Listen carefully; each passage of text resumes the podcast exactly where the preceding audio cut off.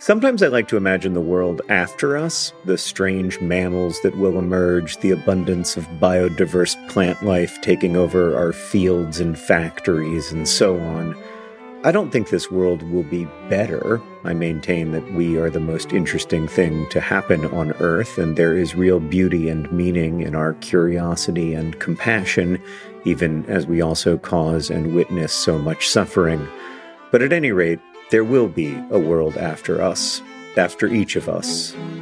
And that's why there's life insurance. It exists to provide a financial safety net to those who love and count on you. Policygenius's technology makes it easy to compare life insurance quotes from America's top insurers in just a few clicks to find your lowest price. With Policygenius, you can find life insurance policies that start at just $292 per year for $1 million of coverage. Some options offer same day approval and avoid unnecessary medical exams. So save time and money and provide your family with a financial safety net using Policygenius. Head to policygenius.com or click the link in the description to get your free life insurance quotes and see how much you could save. That's policygenius.com. Policygenius, because there will be a world without us.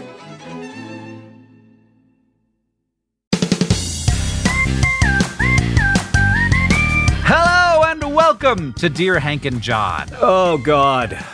Sorry, I prefer to think of it as Dear John and Hank. It's a comedy podcast where two brothers and sometimes a special guest answer your questions, give you dubious advice, and bring you all the week's news from both Mars and AFC Wimbledon. John, Yeah. I heard that Bon Jovi recently made uh, some really strange decisions, or at least ac- according to a song I heard. Apparently, he moved out of his house and now he is living on a pear. No. No. No, we're joined today. I'm not even I'm not even indulging it. I, I, I just want to move it- on from it. We're joined today by Dr. Aaron Carroll, who is an actual expert. Hi, He Aaron. is an Yes, yes, I, yes. I'm happy to talk. Yes. Uh, Aaron's probably on seven other conference calls right now. His time is very valuable. Yes. For those of you who are not familiar with Aaron's work, he's the host of Healthcare Triage. He also writes uh, for the New York Times a lot and for The Atlantic and many other places. And he is joining us today for our, our, our, our hot new segment Mm-hmm. on global pandemics. How timely. Aaron, can I can I start off with a with a question that's that it's just slightly better than my dad joke, which is that if you have three people in the same room, then do you always have the recommended six feet between you? Well, Oh, if- Jesus. oh my Did God! you get I was the about to actually think there's- about that and answer it, and then I realized the joke. Yes. Um, no, we do not. I was going to try to literally think about how to answer that, and then oh, I'm going to move on from the dad jokes. How freaked out should I be right now?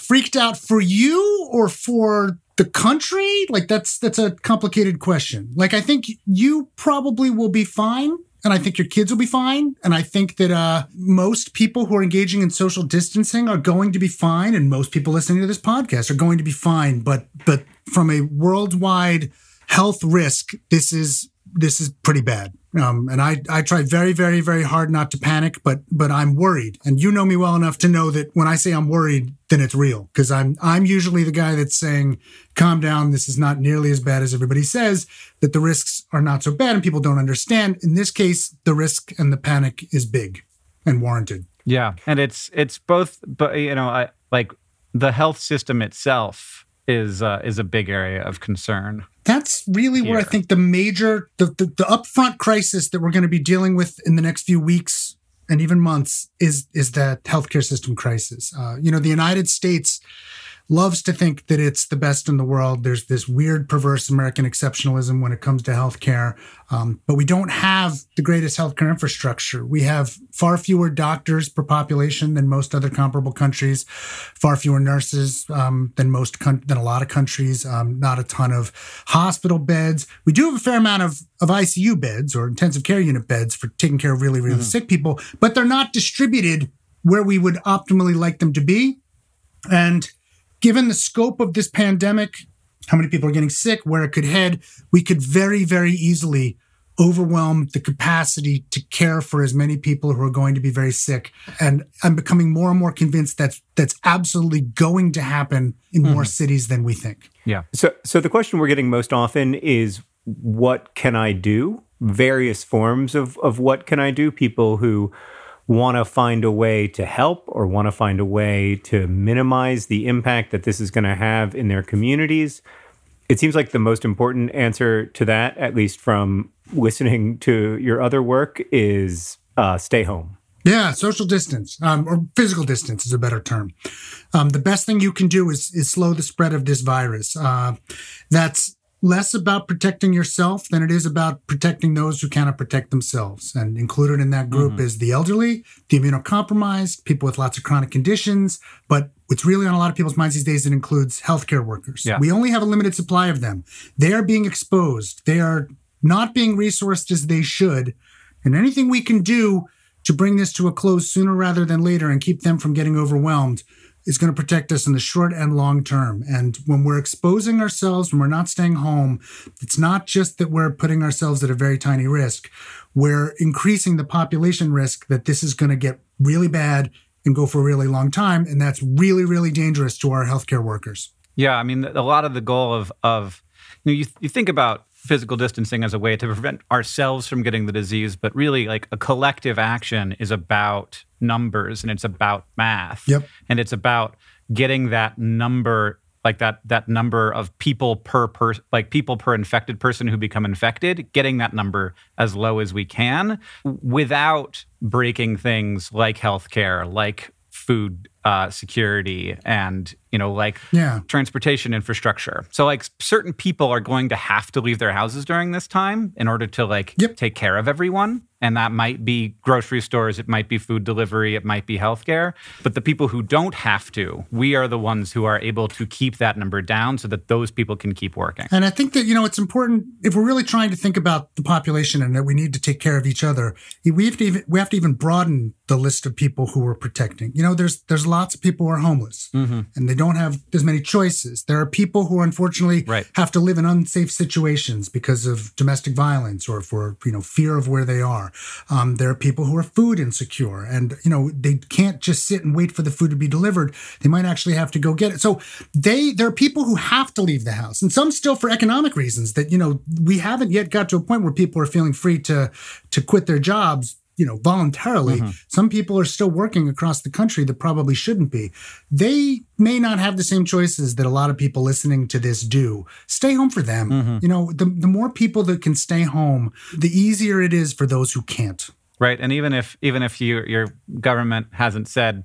now is the time for everybody to stay home maybe it is as much as possible. It absolutely is. I yeah. mean, it's like the state. More and more states are are getting to shelter in place before the crisis hits, and that's good rather than mm-hmm. bad. Mm-hmm. But uh, there are a lot of places that are that are really behind, and they got to catch up. They really do. This is serious. So I have a question from Alyssa who asks, Dear Hank and John and Aaron, I, along with a lot of my friends, are struggling with our parents not understanding the gravity of this situation. They keep hanging out with their friends and going over to other people's houses, and they go to the grocery store every day just to get out of the house. How do I explain to them that this is really important and it's important for them to stay home, especially for them because they are older people? Alyssa. So you know, it's it's very easy for me to say like, well, you know, of course, watch videos that we have made to talk about the risks that are there, Go or to watch say, Aaron Carroll's, right, or to read yes. articles that I have written, which are literally answering mm-hmm. this exact question. But part of it is that I think it has to come from a trusted source, and so it's important to find and explore with your elderly parents who they would believe and who they would trust, and then see if you can find, I think, something in that you know, Venn, a big circle of people they trust, another circle of people who are providing accurate information. And where those two circles overlap, that's what I would feed them. Mm-hmm, right. Short of that, email me and I will email your parents. I will tell them personally that they're not taking this seriously enough and that they need to. Yeah. And if we have to do a direct intervention, I will. That's very generous of you. Aaron, do you see signs that the social distancing that's currently being done is working, or is it just not nearly enough? So, we're unfortunately too soon, um, certainly in the United States. So, it's important to remember that even if we optimally social distance, if we all agree today, you know, house with our families and no one else, and we don't see anyone else, all the infections that are going to show up in the next five to 14 days already baked into the cake. Mm-hmm. So yep. for the next five to 14 days, we're going to see the same number of infections as if we hadn't done any social distancing. So that's two weeks of badness. Then, of course, a lot of transmission happens between family members. That's still going to happen in the house with social distancing. So add on another week or 2 So that means that even if we do a phenomenal job, three to four weeks till we really see a major, major difference. And even then, not everyone is doing it right yet. So we don't we don't have any evidence in the United States yet that this is working. There was some promising evidence in New York yesterday because it looked like for two or three days the number of uh, new like serious cases or deaths had been slowing, but then to in the last 24 hours it's been horrific. So Yeah. probably that was just a data blip. We're seeing some slowdown in Italy, but they're weeks ahead of us. And of course, we're seeing a slowdown in Yep. in some Asian countries, but not only are they way ahead of us, they're engaging in measures that that you know far outpace what we are doing. So mm-hmm. it's going to take a while before we see a difference. I think the peaks are still coming and are not close for most of the United States, if not all of it. Man, I'm really a downer, aren't I? I, I have to emphasize how much of a bummer Dr. Carroll usually isn't. I do This is- appreciate your saying that. This is not my usual, you know, job. Yeah. I know, I know. This is a man who, when I got into a go kart accident on my 39th birthday and, and broke a rib, hit me on the top of the helmet and said, I think you're going to be fine. yeah yeah i'm a minimizer. I'm a, like i'm not the one that panics. Like my job is almost i mean i've my my book last book was about don't freak out about food. Everything you've heard is not nearly as bad as it is. Like that's my usual job at the new york times is to put risk in context and explain that you don't need to be worried about anything as nearly as much as the news would normally tell you. This is not that time. You know, not again, not to panic, but it's like we have not seen anything this infectious and this dangerous for which we have no treatment, no immunity, and no vaccine in a hundred years. The last time something this serious occurred was, you know, the, the flu pandemic of 1918, or, you know, what most people call the Spanish flu. That's the last time we've had SARS and MERS, but they were not nearly this infectious and we contained them. And we've had flu pandemics, but we are naturally immune to the flu at certain levels. And we have treatments and even vaccines we can create. We don't have any of that. Mm-hmm. So this is really, in a century, the most serious sort of infectious threat that we've faced. I have a question about social distancing that we've gotten from several people, including my parents. Mm-hmm. When They you should are, stay as far away from you as possible.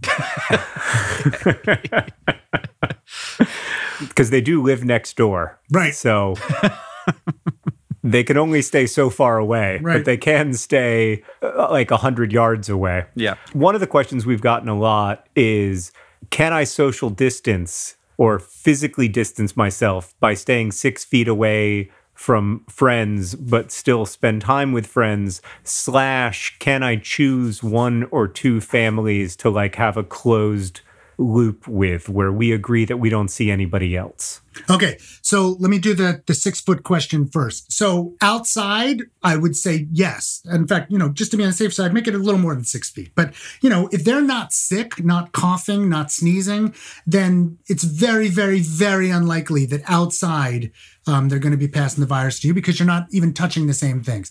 Inside is a little more tricky because then it's, you know, people have varying amounts of washing their hands. They could touch stuff. It could move, you know, move. It's it's harder to do. But outside, sure. Um, in fact, I was talking to I have a neighbor who lives across the street, and we were, you know, well over six feet apart, but talking outside this morning. And you know, people are walking around outside, and as long as you maintain distance, that's fine. Now, the second question you asked was about broadening the circle, but still keeping it contained. I think that that is fine when we've gotten outside the first two week period, because in the first two week period, we don't yet know which families are exposed and or infected. But after two weeks, if no one has really been exposed to anyone else in your house and uh, no one has shown any symptoms, or at least it's been two weeks since any symptoms have shown, and everyone is healthy, and you're reasonably confident that no one has COVID, then saying, okay, this family over there, and uh, this family, and our and our family, sure, if we agreed to see no one else and just widen the circle to that, reasonably confident that none of us are exposed, that's likely fine. But what you can't have is family A says they're going to spend time only with family B, but family B says they'll spend time with family C, and family C spend. No, that's not going to work. It has to be that A and B mm-hmm. agree only A and B, and only after that sort of original time has passed. Yeah, and I mean that that's very hard, and that's only for people who are able to sort of have a two week time off of spending significant amount of time with other people. If you you know a lot of people still do have to do their work and go to their jobs. I will say that, but we should be prepared. I mean, I know that various politicians are talking about an end date, but I would caution everyone that if you know it's very possible we're in this for the long haul and so Right. in- it is very possible that we will get through two week periods um, be totally safe and then be able to wind up that that has not happened yet Right. no one has yet been social physical distancing enough but we may get there Right. But I still shouldn't see my parents. well there are a variety of reasons for that perhaps Couple but weeks. only you know covid is only one Oh, our parents. Are No, I really like my parents, but I should. I'm but I joking. should. I, know your parents. They, Oh, I'm, getting- I'm joking. No, both of them. uh, We exchange we exchange tweets all the time. Yeah. So just hang out with my parents outside is what you're saying. Yes. Well, again, Okay. again, I would say like after two weeks, it's like if your parents are seeing no one else, then and you're seeing no one else, then you're reasonably sure that Yeah. you know you and they are safe, and then it would be you know more permissible to intermingle. Right. Mm-hmm. Okay. Aaron, is there anything else that you want to say? I think that, you know, it's going to be scary for a while and people are going to necessarily be panicked. I can't stress enough that while we are physically distanced, it's very important that we continue to socially engage, mm-hmm. that we find new and better ways to hang out with each other from afar and to to keep talking to people and getting good information so that, you know, we do the best that we can. We'll come through this. I really do believe that. Right. I don't want to be, you know, this is not the end of the world. It is certainly not the end of the human race. We will come through this. We just want to do it as healthily and as safely as possible. And I think it's important to to do the best that we can. Thank you, Aaron. Yeah. Thank you. I know you have lots of other good stuff to do. Thank you. Thank you not only for joining us, but I know that you've been working nonstop Yeah. for the last month and a half, and we're really grateful for that. I appreciate that. really everybody who listens to this podcast should go subscribe to Healthcare Triage.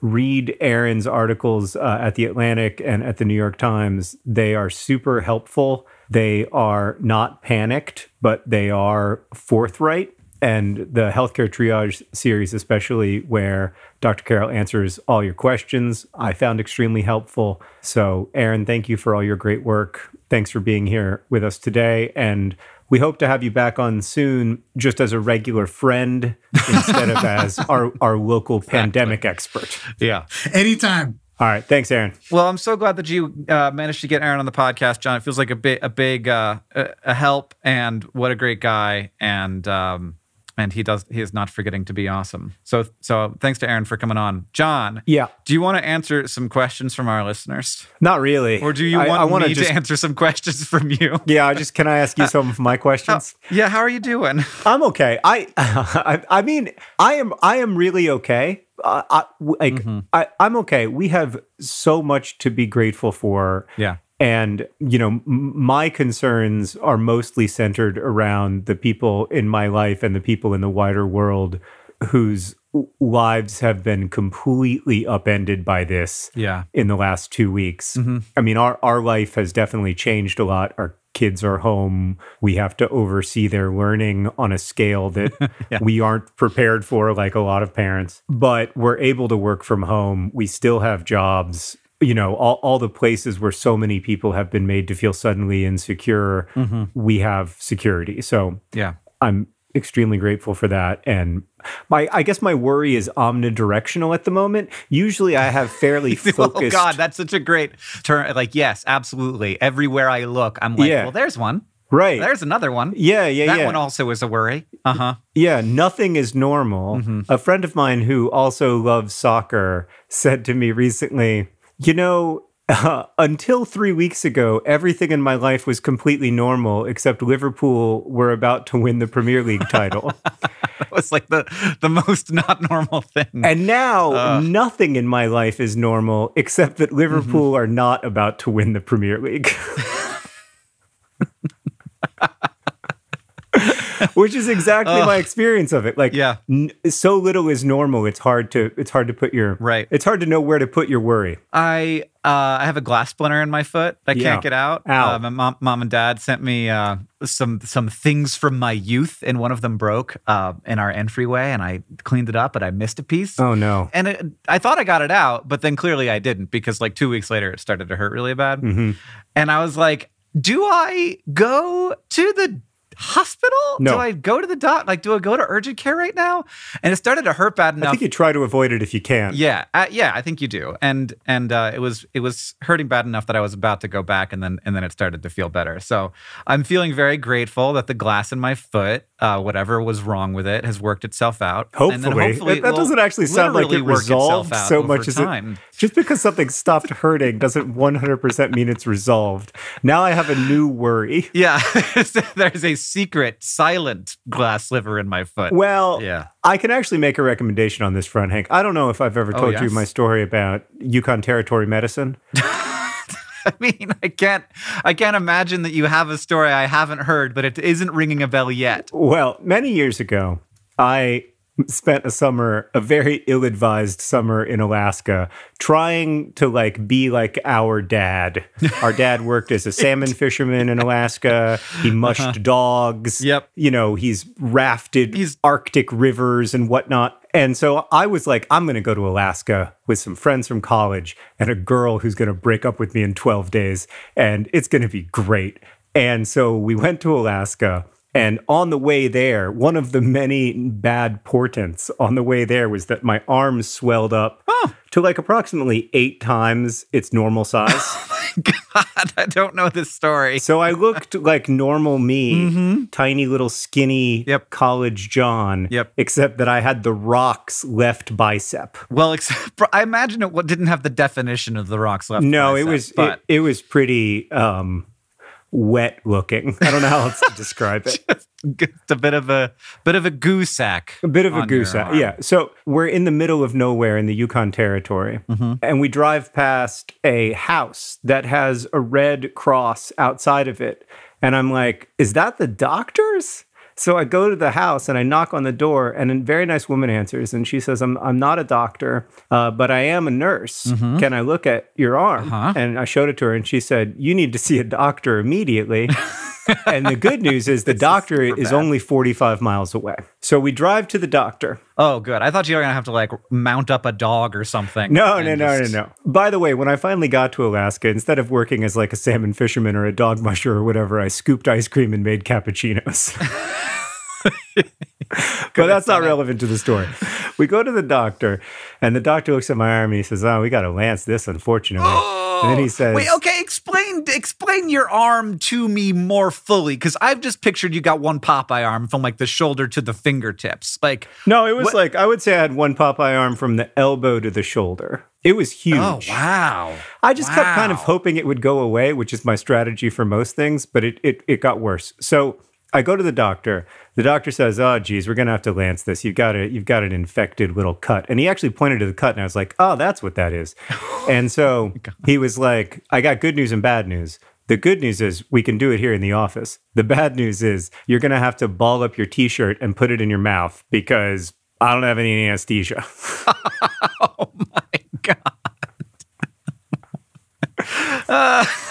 well, you know, at least you had some experiences comparable to what what Dad did in his life. He took just out a- this one, probably. he took out a knife that like was like I don't know how to describe it except that it was a hunting knife. Like it, didn't wasn't look like, a, medical, Okay, instrument. It was for It was just a regular knife.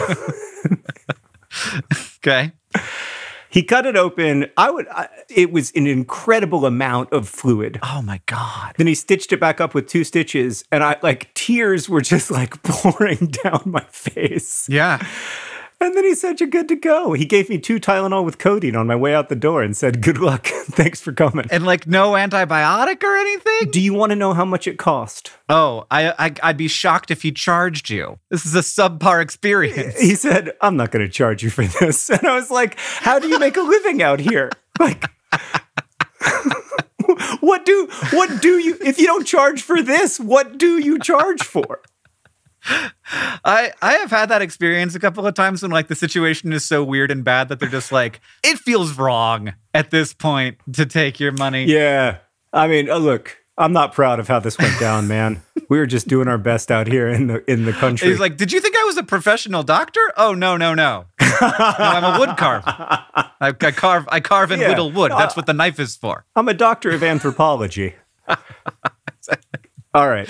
It's more of an Um, MFA. So anyway, that's all to say, Hank, that, that there's no need to go into urgent care. Just just slice it open yourself and, and just uh, stitch right? it up. and Okay. Don't do, do not come to Dear Hank and John for your medical advice. Only the parts with Aaron are reliable. Right. Yes. Just just yes. Let's do at least a question this week. This one's from Mackenzie who asks Dear Hank and John, I will be moving to a new city, St. Petersburg, Florida, and starting a new job. I work in power generation, so I will continue to report to work in the midst of this crisis. How can I start feeling like I'm part of this new city while still practicing social distancing? Mackenzie. First of all, Mackenzie, thank you for doing what we are now calling the essential work, uh, the things where people have to still go back to work, and we are staying home so that you can keep doing that. So thank you. Um, I hope you're uh, moving to St. Petersburg in a car by yourself. I've never been more aware of the fact, and I apologize for the tangent, Mackenzie, that my work is non essential.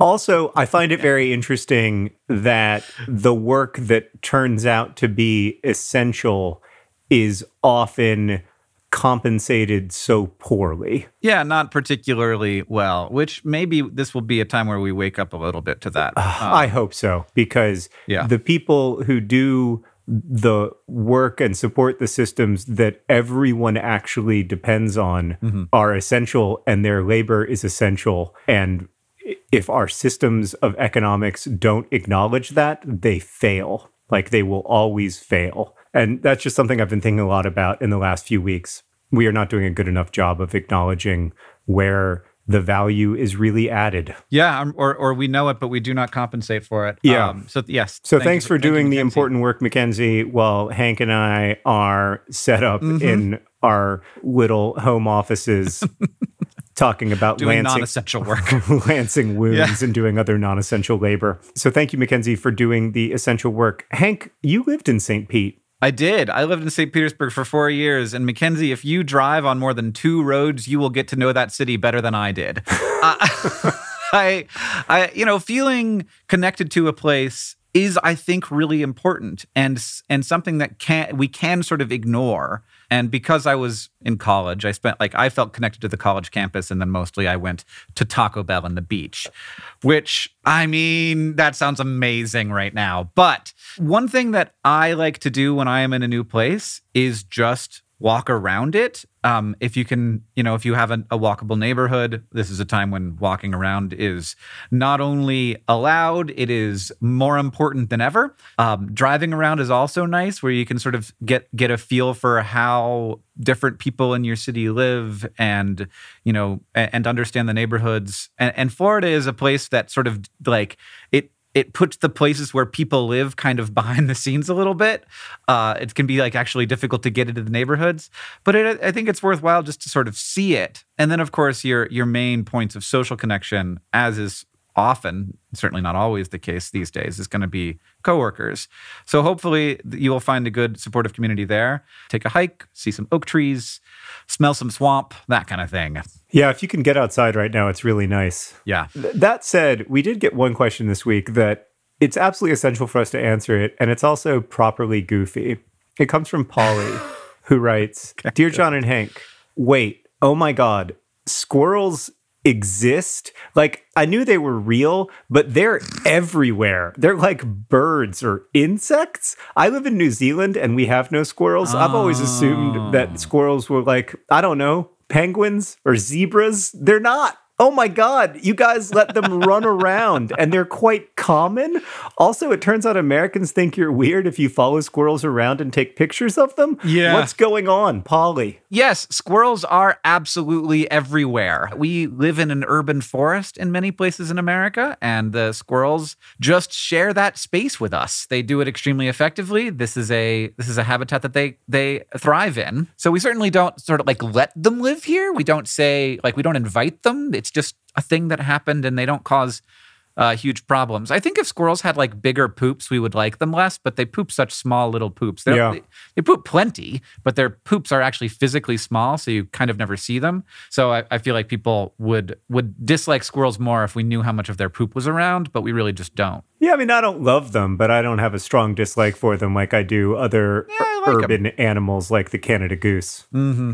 Yeah, I, I like squirrels okay. The- If you're a, a bird feeder kind of person, then you have like a, a thing against the squirrels because they will eat all your bird seed and your birds won't get to. That's sort of like, but I, like I've tried to become more accepting of the ways that nature intrudes upon my control of my surroundings. And that extends somewhat inside the walls, but definitely outside. Like dandelions i'm like you guys you're doing you're doing what you were designed to do. You are doing it hard and i'm just gonna let you be. Squirrels same way. Like this is this is outside i can't control this I do feel very strongly like whenever anybody gets freaked out seeing a mouse outside, I'm always like, no, this is great. the mouse is where it's supposed to be.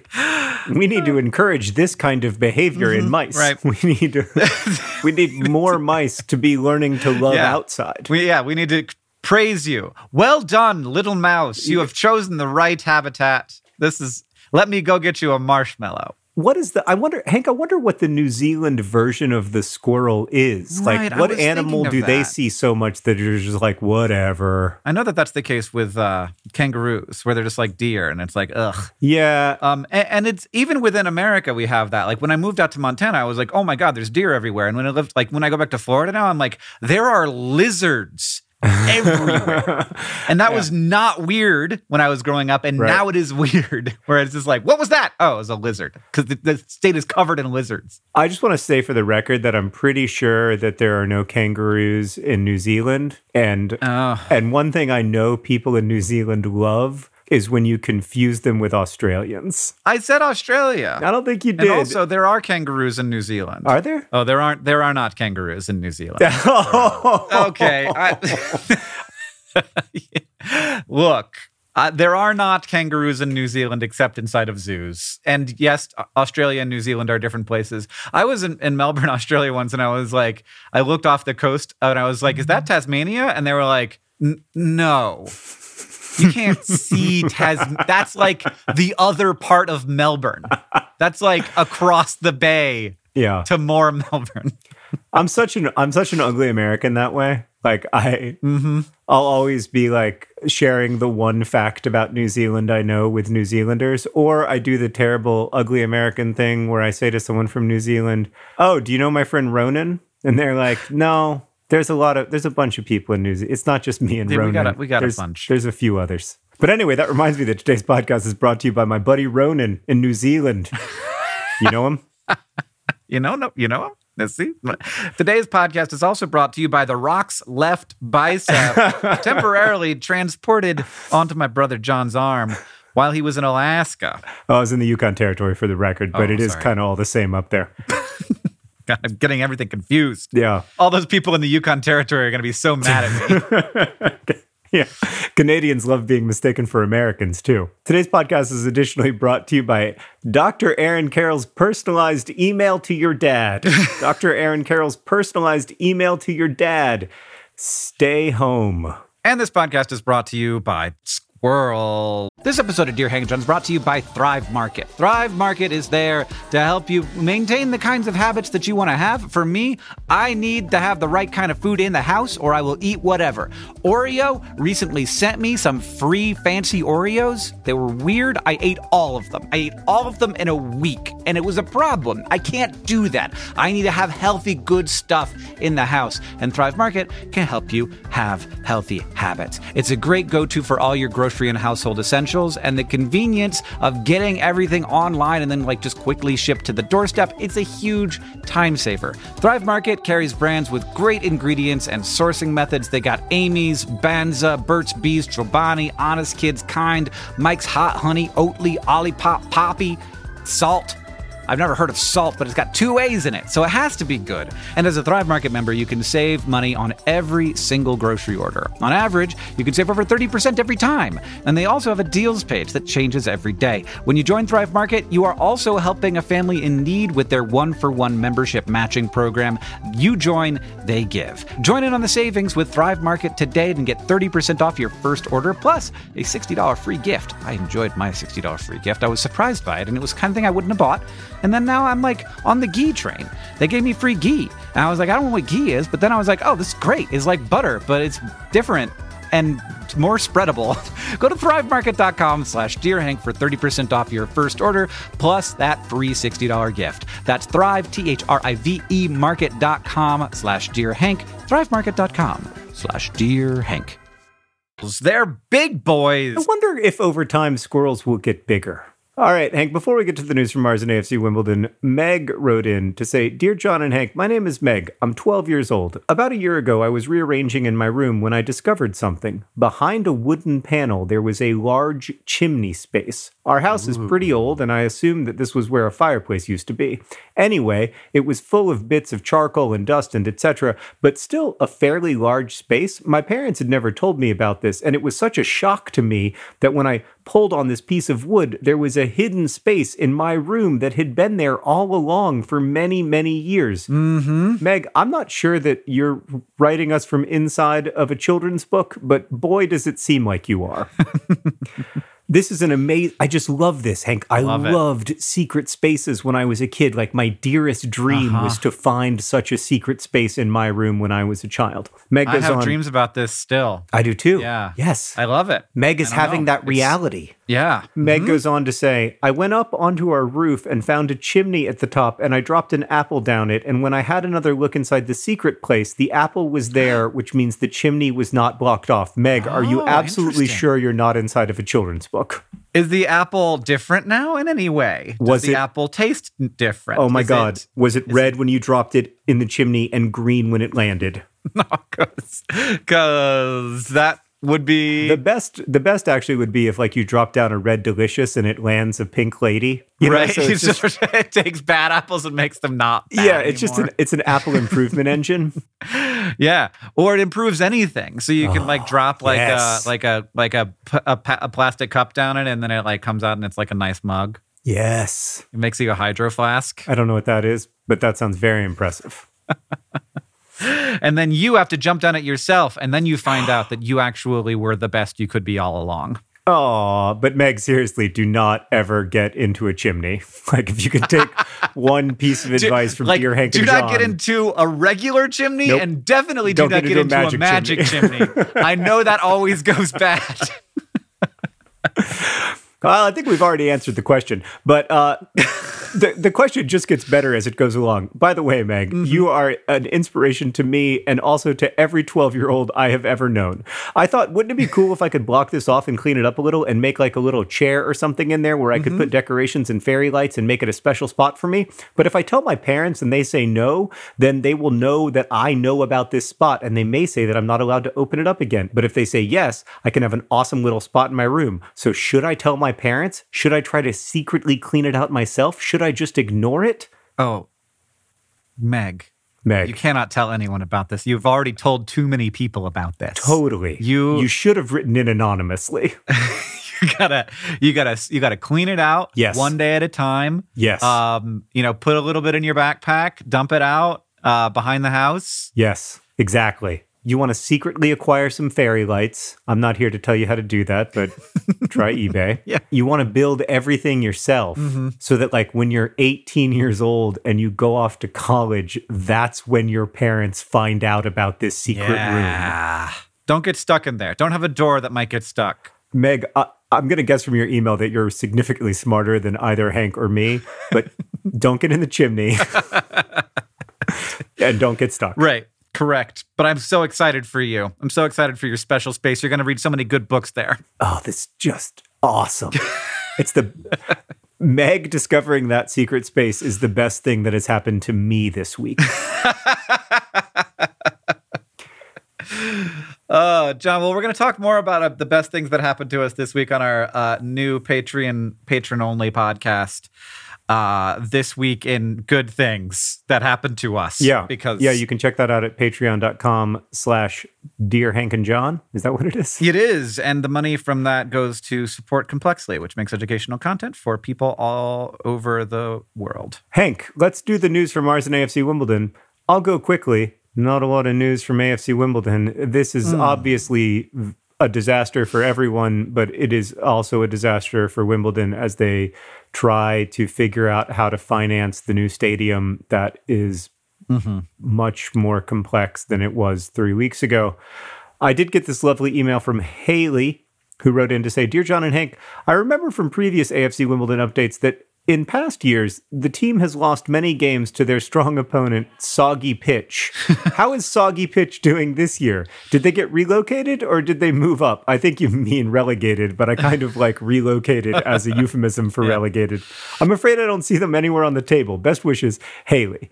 Yeah, great question, Haley.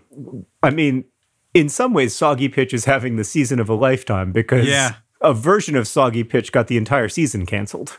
Yeah, I mean, soggy pitch is basically what's happened to us all. Yeah, we're basically we are, are living in an international, every person affecting soggy pitch. Oh, what's the news from Mars? Well, the news from Mars actually is pretty good, so that's nice. Um, Mars is, nice. Uh, is, blessedly free of uh, all life, um, so it's can't get any worse there. Um, but the uh, the team behind the InSight lander. So you remember this? There's this mole that was supposed to dig itself into the into the dirt. Yeah, I remember. It's, uh, it's supposed to go down like meters, and it didn't even get like all the way. Like didn't get itself all the way in. Eventually, decided to like push up against it to like give it some friction so that it could go down, and that worked right. a little bit. But then it then it literally popped itself out.